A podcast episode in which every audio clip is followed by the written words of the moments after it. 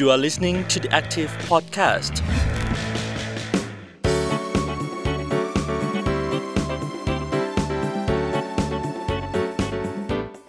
สวัสดีค่ะ คุณผู้ฟังขอต้อนรับคุณผู้ฟังทุกท่านเข้าสู่ The Active Podcast ค่ะ กับซีรีส์แท็กกุกไลฟ์อะไรอะไรก็เกาหลี วันนี้คุณผู้ฟังอยู่กับบ๊อบบี้พัทวีศรีหไตรค่ะ คุณผู้ฟังคะสำหรับสัปดาห์นี้นะคะ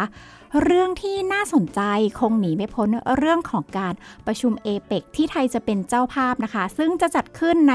ระหว่างวันที่ 19 ถึง 20เดือนนี้นะคะคุณผู้ฟัง ซึ่งผู้นำของทางเกาหลีใต้ คุณยุนซอกยอนนะคะ ได้ตกลงมาเยือนประเทศไทยค่ะ เพื่อเข้าร่วมการประชุมนี้นะคะ แต่หลายครั้งค่ะคุณผู้ฟังคะจากกระแสความนิยมของประเทศเกาหลีใต้นะคะ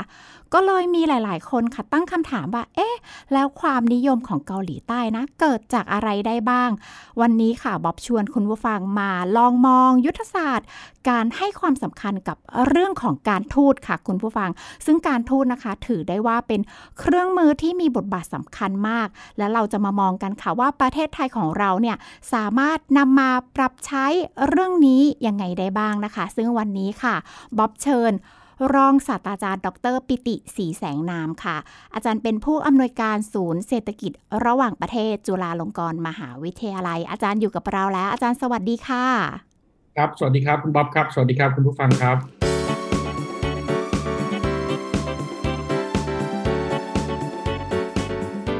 มุมมองต่อการที่ไทยเป็นเจ้าภาพของการประชุมเอเปกครั้งนี้เป็นยังไงบ้างและความสำคัญเป็นยังไงคะอาจารย์ ก็ผมคิดว่า ปีนี้ถือเป็นปีที่มีความสำคัญมากนะครับ เพราะว่าการประชุมเอเปกเนี่ยมันล้มเหลวต่อเนื่องกันมาหลายปีนะครับอลองนึกภาพนะครับว่าการประชุมในปี 2018 เนี่ยเกิดขึ้นที่ติมอร์เลสเตนะครับติมอร์เองโอ้จัดงานได้อย่างดีมากนะครับ ทุกอย่างดูเหมือนจะดี แต่แล้วก็ถูก disrupt นะครับ เพราะว่าปี 2018 เนี่ยเป็นปีที่สหรัฐอเมริกาเริ่มต้นทำสงครามการค้ากับจีน เพราะฉะนั้น2เขตเศรษฐกิจที่ใหญ่ที่สุดในเอเปก มาประชุมกัน แต่ว่า2ฝ่ายกำลังทะเลาะกันอยู่ เพราะฉะนั้นในปี 2018 การออกแถลงการร่วมของที่ประชุมก็ไม่สามารถจะเกิดขึ้นได้นะครับพอมาถึงปี 2019 นะครับ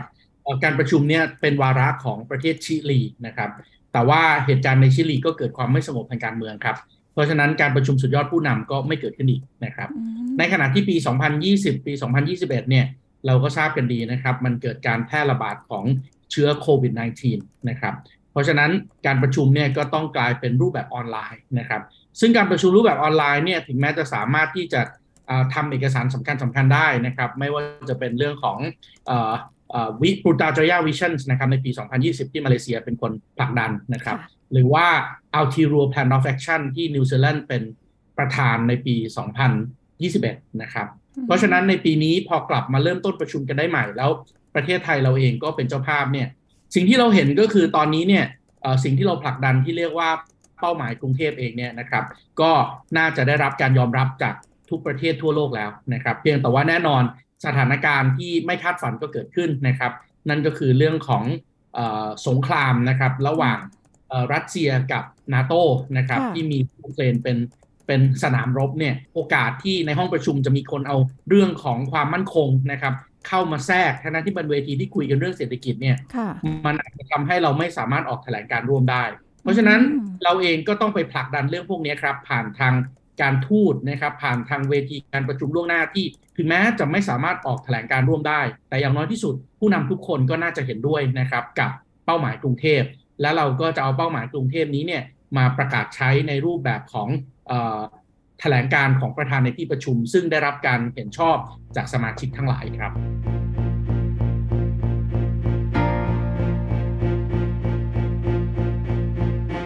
วกมาที่ประเทศเกาหลีใต้นิดนึงค่ะอาจารย์ เพราะว่าเนื่องจากเกาหลีใต้เนี่ยปีนี้เขาได้ประธานาธิบดีคนใหม่ใช่ไหมคะ ในมุมมองของอาจารย์ค่ะ อาจารย์คิดว่าการทูต ของประเทศเกาหลีใต้เนี่ยเป็นยังไงแล้วเปลี่ยนไปไหมคะ เพราะว่าประธานาธิบดีคนใหม่ในคุณยุนซอกยอนเนี่ยบ๊อบคิดว่าแตกต่างกับคุณมุนแจอินมาก ๆ เลยค่ะอาจารย์ แน่แน่นอนนะครับก็จริง ๆ แล้ว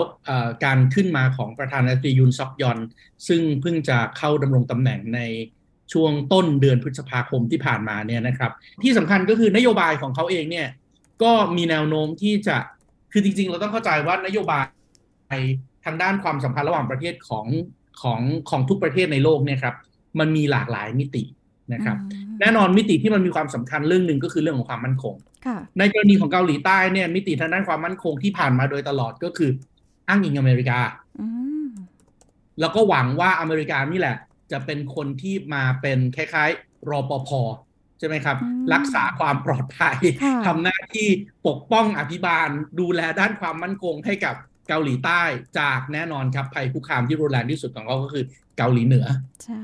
ฉะนั้นพอคุณเห็นประเพณีแบบนี้มาโดยตลอด ดังนั้นพอผู้นำสหรัฐมีนโยบายไปในทิศทางไหนเนี่ยผู้นำเกาหลีใต้ก็มักจะมีแนวโน้มไปในทิศทางนั้นใช่ไหมฮะอย่างเช่นประธานาธิบดีคนปัจจุบันแข่งกล้าวกับคิมจองอึนใช่ไหมโจไบเดนแข่งกล้าวกับคิมจองอึนเพราะนั้นก็ไม่ใช่เรื่องแปลกที่ยุนซอกยอนก็จะต้องแข่งกล้าวกับเกาหลีเหนือด้วย แต่ ในสมัยที่แล้วประธานาธิบดีโดนัลด์ทรัมป์จำได้ไหมครับ ไปจับมือคิมจองอึนสามรอบอะเพราะนั้นคุณก็จะเห็นภาพประธานาธิบดีของเกาหลีใต้ใช่ไหมครับ ในการที่จะไปจับมือกับคิมจองอึนด้วยครับอ่านี่ก็เป็นมิติหนึ่งในเรื่องของความสัมพันธ์ระหว่างประเทศใช่ไหมฮะถ้าเป็นมิติอื่นๆ อย่างเช่น มิติทางด้านเศรษฐกิจ ทางด้านสังคม ทางด้านวัฒนธรรม อันนี้เกาหลีใต้จะมีลักษณะเด่นเป็นพิเศษ เพราะว่าเขาเริ่มทำสิ่งที่เรียกว่า Hall U หรือว่า Korean Wave ให้เป็นการพูดวัฒนธรรม ให้เป็นเศรษฐกิจใช่ไหมครับ ให้เป็นเรื่องของซอฟต์พาวเวอร์ที่หวังผลในเรื่องของเศรษฐกิจสังคมวัฒนธรรม และการทูตความสัมพันธ์ระหว่างประเทศ มาตั้งแต่ช่วงกลางทศวรรษที่9 0 ครับ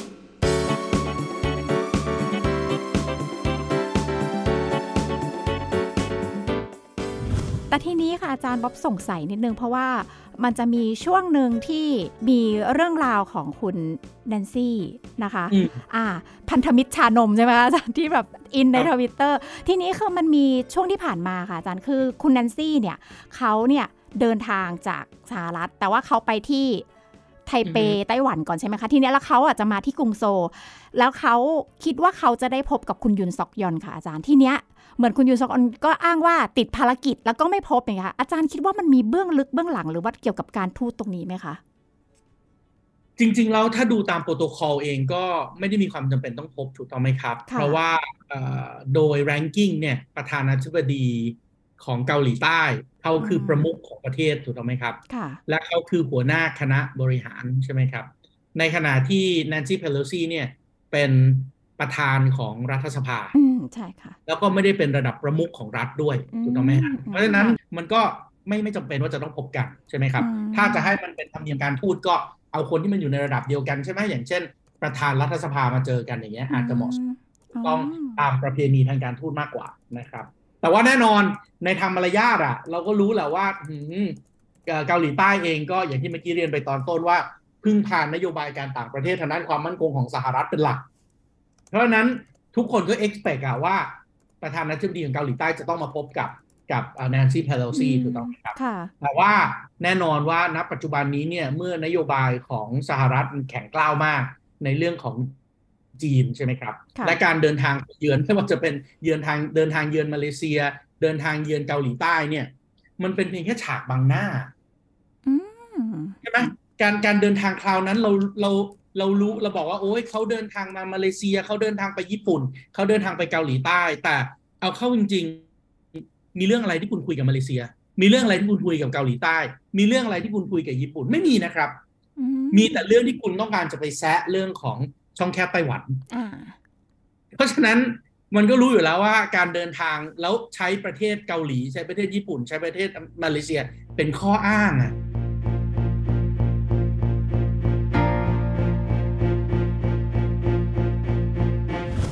นี่พอเราพูดถึงเรื่องมิติการเมืองนะคะของความมั่นคงขอต่ออีกนิดนึงค่ะอาจารย์ คือนอกจากเรื่องของประเด็นช่องแคบเมื่อกี้คุยเรื่องเกี่ยวกับเรื่องของไต้หวันใช่ไหมคะจะมีตอนนี้ที่อาจารย์บอกว่าที่เราจะต้อง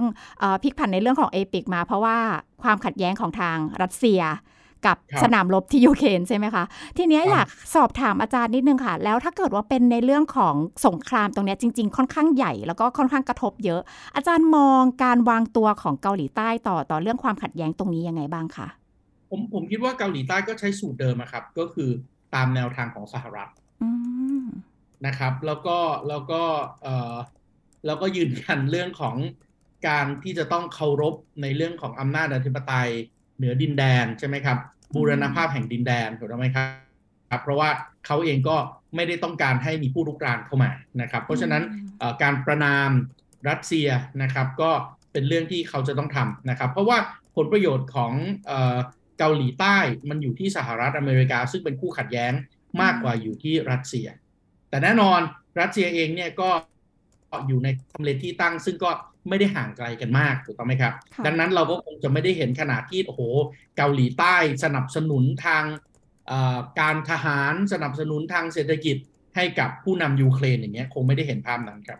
ทีนี้ถ้าเกิดว่าบ๊อบอยากจะวกกลับมาที่ประเทศไทยบ้างล่ะคะอาจารย์ อาจารย์มองเมื่อกี้ว่าเกาหลีใต้เนี่ยอ้างอิงไปทางสหรัฐใช่ไหมคะ แล้วการทูตของของไทยเราล่ะคะอาจารย์เออผมคิดว่าประเทศไทยเราเนี่ยค่อนข้างที่จะ วางตัวเป็นสถานะที่ไม่เลือกข้าง ไม่แบ่งแบ่งฝ่ายนะครับ พยายามที่จะ position ตัวเองให้สร้างอำนาจต่อรองโดยการเล่นบทบาทนำในอาเซียน อันนี้ผมคิดว่าเป็นสิ่งที่เป็นเอกลักษณ์ของเอ่อการทูตความสัมพันธ์ระหว่างประเทศนโยบายของประเทศไทยมาโดยตลอดนะครับ ในด้านซอฟต์พาวเวอร์เองเราก็พยายามนะครับในการที่จะสร้าง Friend of Thailand ผ่านการให้ความช่วยเหลือกับ กับประเทศเพื่อนบ้านนะครับกับประเทศในประชาคมอาเซียนอยู่อย่างเสมอมาโดยตลอดนะครับ ผมคิดว่าจุดยืนแบบนี้เนี่ยเป็นจุดยืนที่ดีนะครับ เพราะว่าเมื่อไหร่ก็ตามที่คุณเลือกข้างแบ่งฝักแบ่งฝ่ายเนี่ยคุณมีแต่คุณมีแต่คุณมีแต่ความเสี่ยงที่เพิ่มมากยิ่งขึ้นถูกต้องไหมครับ ลองนึกภาพดูนะครับว่าประเทศที่เป็นสมาชิกสหประชาชาติเนี่ยมีทั้งหมดร้อยเก้าสิบสามประเทศประเทศไทยเราไม่มีประเด็นร้อน ไม่มีประเด็นขัดแย้งกับ ใครเลยแม้แต่ประเทศเดียว เรามีความสัมพันธ์ทางการทูตในรูปแบบที่ดีกับทุกประเทศทั่วโลกนะครับสถานะนี้เพิ่งเกิดขึ้นนะครับ เพราะว่าก่อนหน้านี้เนี่ยในร้อยเก้าสิบสามประเทศ เราอาจจะเคยมีประเด็นความขัดแย้งนะครับกับซาอุดีอาระเบีย แต่ว่าในระยะเวลาไม่เกินครึ่งปีที่ผ่านมาเนี่ยโอ้โห ความสัมพันธ์มันกระโดดกลับมาอยู่ที่สถานะปกติได้ เพราะฉะนั้น เออถ้าเทียบกับอะอย่างเช่นสหรัฐอเมริกานี่ไม่ต้องพูดนะครับศัตรูทั่วโลกเยอะมาก คนอเมริกันไปไหนเนี่ยล้วนแล้วแต่ประกอบไปด้วยความห่วงกังวลเนี่ยเพราะถ้าเกิดว่าคุณจะมีผู้ก่อการร้ายจับตัวประกันอย่างเงี้ยเขาก็เลือกคนถือพาสปอร์ตอเมริกาก่อนถูกต้องไหมครับหรืออย่างกรณีของสิงคโปร์อย่างเงี้ยฟังดูเหมือนกับ เอ้ย ก็เป็น trading nation ไม่ใช่เหรอ เป็นประเทศที่เป็นประเทศเน้นการค้าไม่ใช่เหรอ แต่ก็อย่าลืมนะครับว่ากรณีของเอ่อ กรณีของสิงคโปร์เองเนี่ยก็อยู่ใน watch list ของรัสเซีย เพราะว่าคุณเคยไปประนามเขาถูกต้องไหมครับ ค่ะอ่าในขณะที่ญี่ปุ่นเองก็แน่นอนก็มีประเด็นกับเกาหลีเหนือ ในห้องเรียนวิชาความสัมพันธ์ระหว่างประเทศทั่วโลกเนี่ย ประเทศไทยเป็นกรณีศึกษาที่มักจะถูกหยิบยกขึ้นมาเสมอ อืมค่ะ ตั้งแต่สงครามโลกครั้งที่สองแล้วครับ ตั้งแต่โอ้จริง ๆ ก่อนสงครามโลกครั้งที่สองหนึ่งด้วยซ้ำ ถ้าไปดูในวิชาที่พูดถึงเรื่องประวัติศาสตร์เศรษฐกิจอย่างนี้เนี่ยการที่เราลอดพ้นปากเหี่ยวปากกาจากช่วงล่าอาณานิคมได้เนี่ย เป็นเพราะเรื่องของการทูตนะครับค่ะ เป็นเพราะเรื่องของพระปรีชาสามารถของล้นเกล้ารัชกาลที่สี่ถูกต้องไหมครับ การเตือนภัยเนี่ยมันเกิดขึ้นตั้งแต่ล้นเกล้ารัชกาลที่สามละ ในวันเสด็จสวรรคตเนี่ยล้นเกล้ารัชกาลที่สามเตือนแล้วใช่ไหมครับว่าต่อไปนี้การสื่อข้างโยนข้างพม่าไม่มีอีกแล้ว ถ้าจะมีก็แต่ทางด้านฝั่งฝรั่งถูกต้องไหมฮะ เพราะนั้นนั่นก็แปลว่าท่านเองก็เข้าทันการเปลี่ยนแปลง และส่วนหนึ่งก็เป็นเพราะว่าท่านค้าขายระหว่างประเทศมาโดยตลอดใช่ไหมครับรัชกาลที่สามเนี่ยค้าขายสำเภากับกับจีนมาโดยตลอด เพราะนั้นก็เห็นสถานะของจีนว่าโอ้โห มหาอำนาจจีนแข็งแกร่งขนาดนั้นยังแพ้ยุโรปอะยังแพ้อังกฤษอะแล้วพอถึงสมัยของรนเก้าชาติที่4เนี่ยไอการปฏิวัติอุตสาหกรรมของฝรั่งที่มันเป็นแกนกลางที่ทำให้เกิดการล่าอาณานิคมเนี่ยมันเป็นเพราะว่าเขาต้องการค้าขาย เขาต้องการทรัพยากรธรรมชาติเขาต้องการตลาด การทำสงครามเนี่ยต้นทุนมันสูงมาก เพราะฉะนั้นสิ่งที่เราทำเราทำยังไงครับ เราก็เลยเรียกผู้สำเร็จราชการของประเทศอังกฤษที่ไปดูแลฮ่องกงอะนึกออกไหมเป็นหูเป็นตาแทนควีนวิกตอเรียที่ฮ่องกงอะ คนนั้นชื่อเซอร์จอห์นบาวริงถูกต้องไหมครับอ่าค่ะแล้วเราก็เรียกเซอร์จอห์นบาวริงเข้ามา แล้วก็อวยยศให้เขาเป็น พระยาสยามมานุกูลกิจสยามมิตรมหายศถูกต้องไหมครับค่ะใช้ก็เป็นล็อบบี้ยิสในการที่จะดิวกับอังกฤษว่าเฮ้ยคุณไม่ต้องลบกับผม ผมพร้อมที่จะเปิดตลาดให้คุณ ผมพร้อมที่จะขายทรัพยากรให้คุณถ้าคุณอยากได้ แล้วเรามาค้าขายกันดีกว่า ลบมันแพงเกินไป สิ่งที่เกิดขึ้นก็คือหลังจากนั้นทุกประเทศทั่วโลกที่ต้องการสินค้าที่ต้องการค้าขายกับเอเชียตะวันออกเฉียงใต้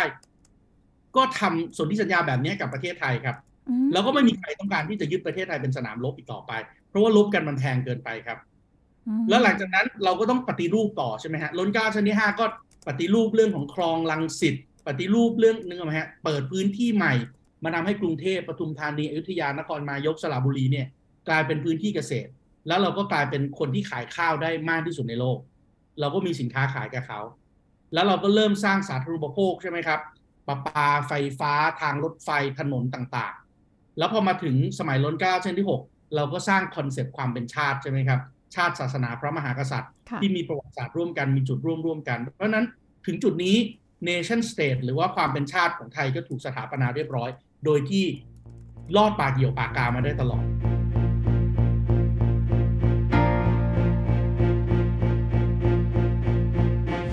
ตอนแรกบ๊อบมองนะคะว่าหลาย ๆ ประเทศเนี่ยก็มีมีความโดดเด่นในด้านยุทธศาสตร์ที่เขาที่เขาจะมีในเรื่องของการทูตอะค่ะอย่างที่เกาหลีใต้เขาจะมีการทูตสาธารณะอย่างเงี้ยค่ะอาจารย์ ทีเนี้ยบ๊อบไม่แน่ใจว่าของประเทศไทยเนี่ยเราสามารถนำเรื่องของการทูตสาธารณะ หรือการทูตของอาจจะมองที่เกาหลีใต้ก็ได้ค่ะอาจารย์ เอามาปรับใช้บ้างได้ไหมคะ หรือว่าเราจะต้องพยายามผลักดันซอฟต์พาวเวอร์ให้ได้เท่าเกาหลีไหมคะอาจารย์ก็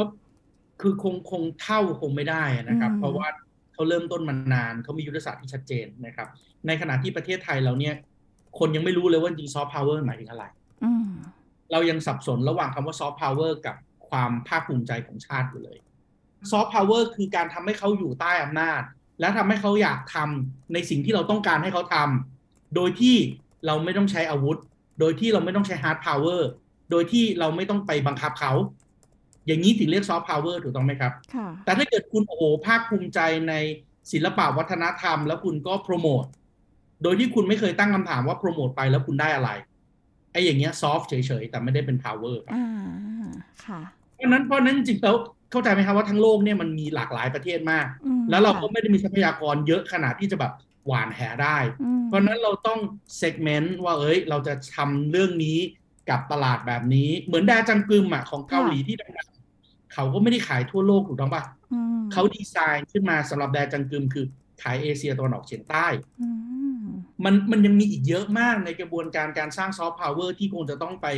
สร้างความรู้สร้างความเข้าใจใหม่นะครับ ไม่งั้นเนี่ยมันก็จะไม่งั้นมันก็จะเบลอ ไม่งั้นมันก็จะไม่มีโฟกัสแล้วแล้วมันก็ไม่สามารถที่จะนำเสนอได้จริง ๆ ตัวอย่างที่คลาสสิกที่สุดนะครับ อย่างเช่นลิซ่าอ่าค่ะ ลิซ่าลาลิซ่าเนี่ยคือความภาคภูมิใจของชาติ ผมบูชาผู้หญิงคนนี้มากนะครับค่ะเธอทำงานหนัก เธออดทน เธอตั้งใจ เธอมีพรสวรรค์ แล้วเธอพยายามทำทุกอย่างเพื่อประเทศไทยทำมิวสิกวิดีโอก็แต่งตัวใส่ความเป็นไทยทุกอย่างเข้ามาครบหมดถูกต้องไหมคค่ะรับค่ะเธอเป็นความภาคภูมิใจของชาติ เราควรจะภูมิใจที่มีคนอย่างลิซ่าอืม แต่ลิซ่าคือซอฟต์พาวเวอร์ของเกาหลีอ่าใช่ไหมครับ เพราะว่าค่ะมิวสิกวิดีโอที่คนไทยดูกันเป็นล้านล้านๆวิวเนี่ยอืมรายได้ไปเกิดที่ไหน บริษัทน้อง คนไทยคนไทยชอบเกาหลีมากๆ คนไทยชอบลาลิซ่ามากๆ พอชอบมากๆ ก็ต้องซื้อเสื้อยืดถูกต้องไหมครับค่ะต้องซื้อเพลงต้องซื้อแท่งไฟ โอ้ถ้าเกิดรักมากๆ ต้องไม่ซื้อของปลอมด้วยถูกต้องไหมครับ ใช่ค่ะเพราะฉะนั้นรายได้ไปเกิดที่ไหนอืม YG ค่ะอาจารย์ ต้นสังกัดน้องแจ็คสันหวังเองก็ไม่ใช่ซอฟต์พาวเวอร์ของฮ่องกงและไม่ใช่ซอฟต์พาวเวอร์ของจีนถูกต้องไหมครับ ค่ะ เขาเป็นความภาคภูมิใจของคนจีนและฮ่องกงแต่เขาเป็นซอฟต์พาวเวอร์ของเกาหลี และเกาหลีก็ลงทุนเขาเยอะมากถูกต้องไหมครับค่ะการดีไซน์วงดนตรี ให้มีนักร้องจากหลากหลายประเทศอืมอือมนุญาตให้เขาเอาความเป็นชนชาติของเขา ความภาคภูมิใจของเชื้อชาติของเขาใส่เข้ามา แน่นอนส่วนหนึ่งมันสร้างมิตรภาพให้กับเกาหลี แต่อีกส่วนหนึ่งมันก็ขยายฐานลูกค้านะ อืม ค่ะ แล้วไม่คิดว่าเรื่องพวกนี้เขา strategically design ขึ้นมาเพื่อขยายฐานลูกค้าเหรอขายคนเกาหลีอย่างเดียวคนเกาหลีมีกี่ล้านคนน่ะ แต่ถ้าขายคนจีนได้คุณมีพันสี่ร้อยล้านคน ขายคนไทยได้คุณมีเจ็ดสิบล้านคน อืมเพ ราะฉะนั้นถ้าเราอยากจะทำแบบนี้ครับ อย่างแรกสุดเลย เราต้องเลิกหวงอัตลักษณ์ครับ อืมค่ะถ้าเกิดอะไรอะไรก็ต้องไทยไทยไทย แล้วเรานำเสนอความเป็นไทย แต่เราไม่เคยคิดเลยว่า แล้วลูกค้าเราเขาอยากได้ความเป็นไทยแบบนั้นไหมหรือเขาอยากได้ความเป็นไทยที่มันป๊อปมากขึ้น ความเป็นไทยที่มันกินง่ายย่อยง่ายมากยิ่งขึ้น แล้วเราเสนอในสิ่งที่เขาต้องการจริง ๆอะ เราอาจจะต้องพูดถึงคำว่าเอกลักษณ์แทนคำว่าอัตลักษณ์ครับ เอกลักษณ์คือลักษณะร่วมของคนที่อยู่ในกลุ่มก้อนเดียวกันถูกต้องไหมครับ เพราะนั้นถ้าเราอยากให้เขาเป็นกลุ่มก้อนเดียวกันกับเรา เราอาจจะไม่ได้พูดถึงไทยแท้นะ เราอาจจะพูดถึงความเป็นไทยในเวทีสากลที่ทั่วโลกเขา recognize แล้วเขาอยากจะเข้ามากินมาใช้มาเป็น friend of Thailand สนับสนุนการดำเนินนโยบายของเรา ถ้ามีโอกาสก็เป็นคนเก่งๆ ก็อยากจะเข้ามาทำงานที่ประเทศเรา อย่างนี้เป็นต้นมิลลี่ก็เช่นเดียวกันมิลลี่ก็เป็นเป็นความภาคภูมิใจของชาติถูกต้องเด็กผู้หญิงที่สามารถขึ้นเวทีร็อกคอนเสิร์ตระดับโลกได้ แล้วผมก็ชื่นชมเธอมากที่เธอพยายามจะเอาความเป็นไทยเข้าไป แล้วมันเป็นความเป็นไทยร่วมสมัยฮะอย่างเช่นข้าวเหนียวมะม่วง อย่างเช่นการเต้นท่าออกกำลังกายในโรงเรียนอย่างเงี้ย ผมคิดว่ามันมีความคิดสร้างสรรค์ดีมาก แต่ว่า มันไม่ใช่ซอฟต์พาวเวอร์มันเป็นปรากฏการณ์ที่ทำให้คนแวบขึ้นมาว่าเฮ้ยมีเรื่องแบบนี้ คนอาจจะสนใจว่าข้าวเหนียวกินกับมะม่วงได้เหรอ สักสามสี่วันจบถูกต้องไหมครับ การจะมีซอฟต์พาวเวอร์ได้ มันต้องมียุทธศาสตร์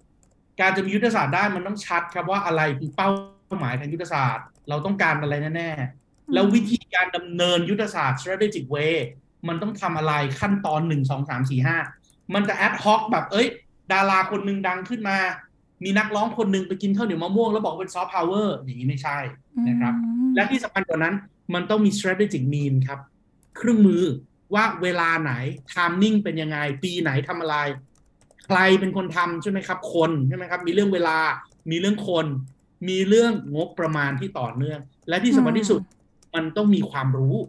ค่ะ เพราะนั้นเรื่องซอฟต์พาวเวอร์เนี่ย เกาหลีเริ่มต้นประเด็นเหล่านี้มาตั้งแต่ช่วงกลางทศวรรษ1990 กลายเป็น Hallyu 2.0 New Korean Wave ช่วงทศวรรษ 2000 กลายเป็น Korean Wave Globally Hall U 3.0 ปี 2010 เขาทำอย่างต่อเนื่อง เขามีเขามีอีโคซิสเต็มเขามีเป้าหมายชัดเจน เริ่มจากกลุ่มเล็ก ๆ ก่อนแล้วค่อยๆขยายออกไปยังไง เพราะนั้นเรื่องพวกนี้ครับเป็นเรื่องที่เราคงจะต้อง เรียนรู้และนำมาปรับใช้ครับ อย่างนี้ถ้ามองไปถึงผลักดันไปทางนั้นนะคะ มันต้องเริ่มจากรัฐบาลกันไหมคะ หรือว่าเราต้องเป็นเอกชนหรือจะเริ่มยังไงได้บ้างคะอาจารย์ เริ่มจากทุกคนได้ครับ อย่าอะไรอะไรก็อย่าอะไรอะไรก็อย่าให้รัฐบาลทำหมดครับรัฐบาลก็เหนื่อย เออ ผมว่าผมว่าเราช่วยช่วยกันคิด เราช่วยช่วยกันทำแน่นอน แต่ละบริษัทเขาก็มีเป้าหมายทางธุรกิจของเขาถูกไหมครับว่าเขาอยากจะทำเพื่ออะไร เพียงแต่ว่า ทำให้เป้าหมายนั้นน่ะมันมีลักษณะที่เป็น responsible business practice ได้ไหมได้คำว่า responsible หรือว่าการดำเนินธุรกิจอย่างมีความรับผิดชอบอะความรับผิดชอบด้านหนึ่งเราตั้งเป้าได้ไหมว่าเฮ้ยเราจะทำเพื่อที่จะสร้างอะไรสักอย่างหนึ่งที่เกี่ยวข้องกับความภาคภูมิใจของชาติ แล้วเอาความภาคภูมิใจของชาตินั้นมาทำเป็นซอฟต์พาวเวอร์ที่ทำให้บริษัทคุณก็ได้กำไรด้วย อย่างเงี้ยมันจะเริ่มยั่งยืนละถูกต้องไหมครับ เพราะถ้าเกิดคุณหวังพึ่งรัฐอย่างเดียวเนี่ยปีงบประมาณหมดเดือนกันยายนนะครับ เพราะฉะนั้นเดือนสิงหาคมห้ามเบิกจ่ายแล้ว แล้วก็ไม่รู้เหมือนกันว่างบประมาณปีหน้าจะต่อเนื่องหรือเปล่า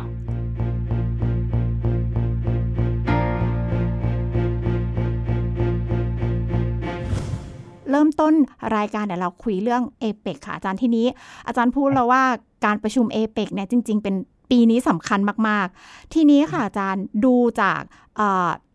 เอเปกนี้นะคะเขาบอกว่าเป็นปีแรกที่เราเปิดโอกาสหลังจากวิกฤตโควิด ที่เราจะต้องแบบประชุมออนไลน์ไปใช่ไหมคะ อาจารย์มองเรื่องของการจัดการโควิด รวมถึงเรื่องของ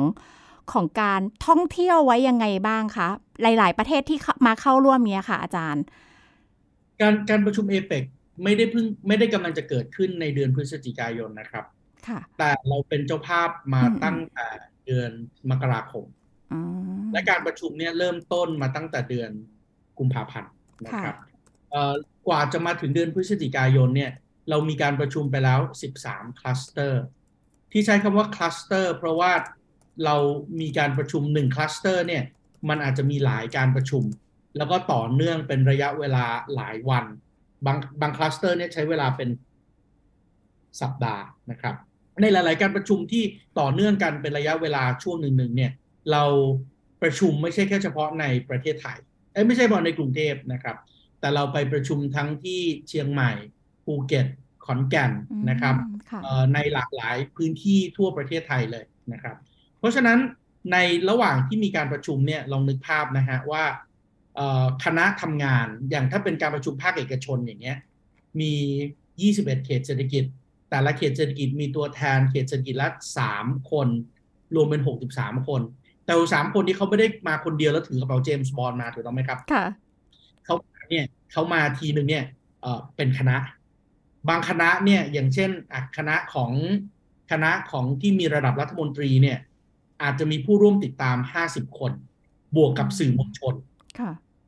โอ้เพราะนั้นทุกคนมาถึงก็ใช้โลจิสติก กินดื่ม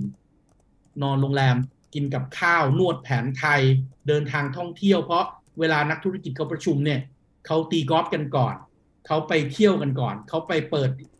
เปิดเขาเรียกอะไรล่ะไอซ์เบรกิ่งกันก่อนถูกต้องไหมครับเเวลาเขาซื้อของที่ระลึกกัน ให้ของที่ระลึกกันเขาซื้อผลิตภัณฑ์ที่ดีที่สุด เท่าที่จะหาได้ในประเทศให้กันถูกต้องไหมฮะเพราะนั้นในช่วงตลอดปีที่ผ่านมาเนี่ย การท่องเที่ยวของเรามันได้รับการโปรโมทได้รับการสนับสนุนอุตสาหกรรมที่ต่อยอดต่อเนื่องเนี่ย มันได้รับการโปรโมทมันได้รับการสนับสนุนต่อเนื่องมาตลอดทั้งปีนะครับ แล้วก็ถูกนำเสนอไปในพื้นที่สื่อต่างๆ ไปทั่วโลกโดยที่เราไม่ต้องลงทุนสบาทนะครับ เรื่องพวกนี้มันเกิดขึ้นมาโดยตลอดอยู่แล้ว ในในช่วงเวลาที่เราเป็นประธานเอเปกครับ เพราะฉะนั้นการประชุมเอเปกปลายสุดท้ายในช่วงกลางเดือนพฤศจิกายนเนี่ยมันก็เป็นผลต่อเนื่องมาจากสิ่งที่เราประชุมมาตลอดทั้งปีใช่ไหมครับ แต่ว่าเวลาพูดถึงระดับผู้นำเนี่ย คราวนี้มันจะเป็นเวอร์ชั่นที่ขยายใหญ่มากกว่า ระดับรัฐมนตรี ระดับนักธุรกิจ อะ ลองลองนึกภาพนะครับว่า ในการประชุมเนี่ย คณะของโจคณะของกัมมาลาแฮร์ริสเนี่ย น่าจะมีผู้ติดตามแล้วก็ทีมกองทัพสื่อที่มาจากอเมริกาเนี่ยร่วมๆหนึ่งพันแต่นี่ยังไม่ใช่คณะที่ใหญ่ที่สุดนะครับ เพราะคณะของสีจิ้นผินก็น่าจะไซส์ประมาณนี้ คณะของวลาดิมีปูตินถ้ามาก็จะไซส์ประมาณนี้นะครับ แต่คณะที่ใหญ่ที่สุดจะกลายเป็นคณะของแขกพิเศษที่ประเทศไทยเราเป็นคนเชิญครับ นั่นก็คือเจ้าชายโมฮัมหมัดบินซามานของประเทศซาอุดีอาระเบีย เข้าใจว่าคณะของท่านเนี่ยจะเป็นคณะที่ใหญ่ที่สุดนะครับรวมๆแล้วอาจจะถึง 1,200 คนเพราะนั้นตอนนี้เนี่ยอย่าได้หวังนะครับว่าช่วงกลางเดือนพฤศจิกายนคุณจะหา โรงแรมห้าดาวในประเทศนี้อยู่ได้ ค่ะ เพราะเต็มมาตั้งนานแล้วครับอาจารย์คะงั้นสุดท้ายอยากให้อาจารย์ช่วยย้ำถึงความสำคัญในการทูตอาจจะหมายรวมทุกมิติเลยนะคะ อาจารย์ประโยชน์สิ่งที่เราจะได้รับจากการทูตค่ะอาจารย์ ก็จริง ๆ แล้วเวลาทุกวันนี้เวลาเราพูดถึงเรื่องการทูตเนี่ยครับเอ่อมันไม่ใช่แค่เรื่องของการทูตละแต่มันยังมีเรื่องของ foreign policy ด้วยนะครับ การทูตอาจจะเป็นคำที่ไกลตัวจากทุกคน เพราะว่ามันน่าจะเป็นภารกิจของกระทรวงการต่างประเทศถูกไหมครับ แต่พอเราพูดถึง foreign policy หรือ foreign affair เนี่ย มันไม่ใช่เรื่องของกระทรวงการต่างประเทศคนเดียวละ แต่ว่าทุกหน่วยงานราชการที่ติดต่อกับต่างประเทศ มันก็มี foreign policy ถูกต้องไหมครับ ทุกบริษัทเอกชนที่เกี่ยวข้องกับเรื่องของการค้าการลงทุนระหว่างประเทศ มันก็มีเรื่องของ foreign policy ละประเทศไทยของเราตัวคนไทยของเราที่กินที่ใช้ที่ดื่มที่เดินทางออกไปเที่ยวข้างนอก ออกไปต่างประเทศ หรืออยู่ในประเทศไทยแล้วได้ต้อนรับคนต่างชาติ เรื่องพวกนี้ก็เป็น foreign policy หมดนะครับ แล้วถ้าเกิดเราสามารถที่จะสร้างความประทับใจให้กับผู้คนต่างประเทศที่เขามองมาที่ประเทศไทยเราได้ เราก็จะมี Friend of Thailand นะครับและยิ่งประเทศไทยเรามีความไทยเนส ความไทยเนสหรือว่าความเป็นไทยของเราเนี่ยมันมีแกนกลางอยู่ที่ใจดีใจบุญใจกว้างนึกออกไหมฮะ เพราะฉะนั้นคุณสมบัติแบบนี้เนี่ยมันก็เป็นคุณสมบัติที่ทำให้เราพร้อมที่จะมี hospitality เราพร้อมที่จะมีการต้อนรับขับสู้ดูแลแขกผู้มาเยือนอย่างดีใช่ไหมครับ เรื่องพวกนี้ครับเป็นเรื่องที่ในที่สุดมันจะทำให้เกิดการทูตสาธารณะ หรือว่า Public Diplomacy ที่คนพูดถึงกันเยอะนะครับว่าถ้าเราอยากที่จะสร้างมิตรประเทศ อยากจะทำให้คนทั่วโลกเนี่ยเขารู้สึกเป็นมิตรกับคนไทย ไม่ได้มองคนไทยแล้วรู้สึกหวาดระแวง ไม่ได้มองคนไทยรู้สึกโอ้โห คนที่มาจากประเทศที่ป่าเถื่อนเหลือเกิน น่ากลัวหวาดกลัวเหลือเกินอะไรอย่างเงี้ย เราก็ต้องช่วยกันนะครับ แล้วในที่สุดเราก็จะประสบความสำเร็จในเรื่องเหล่านี้ครับวันนี้ขอบคุณอาจารย์มากเลยนะคะ ครับครับยินดีครับ ขอบพระคุณค่ะอาจารย์สวัสดีค่ะ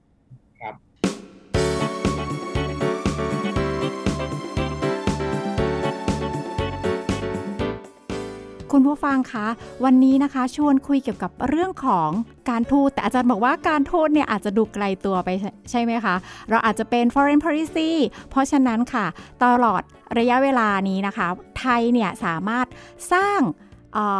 เอกลักษณ์ที่นำสู่สายตาต่างชาติได้นะคะบ๊อบก็เชื่อว่าทุกคนนะคะจะเป็นเจ้าบ้านที่ดี พร้อมที่จะต้อนรับการมาเยือนของผู้นำในหลากหลายประเทศ รวมถึงใครๆก็บอกค่ะว่า Thailand Land of Smile นะคะ ถือได้ว่าเป็นประเทศที่บ๊อบเชื่อว่าเป็นประเทศที่ที่หลาย ๆ คนอยากจะมาเที่ยวที่นี่นะคะ สำหรับซีรีส์แทกุกไลฟ์อะไรอะไรก็เกาหลีสัปดาห์นี้นะคะ เชื่อได้ว่าคุณผู้ฟังจะเป็นเจ้าภาพเอเปกที่ดี ถือได้ว่าเราทุกคนสามารถร่วมกันได้นะคะสำหรับสัปดาห์นี้ขอฝากไว้เพียงเท่านี้พบกันใหม่ในตอนต่อไปสำหรับวันนี้ สวัสดีค่ะ You are listening to the Active Podcast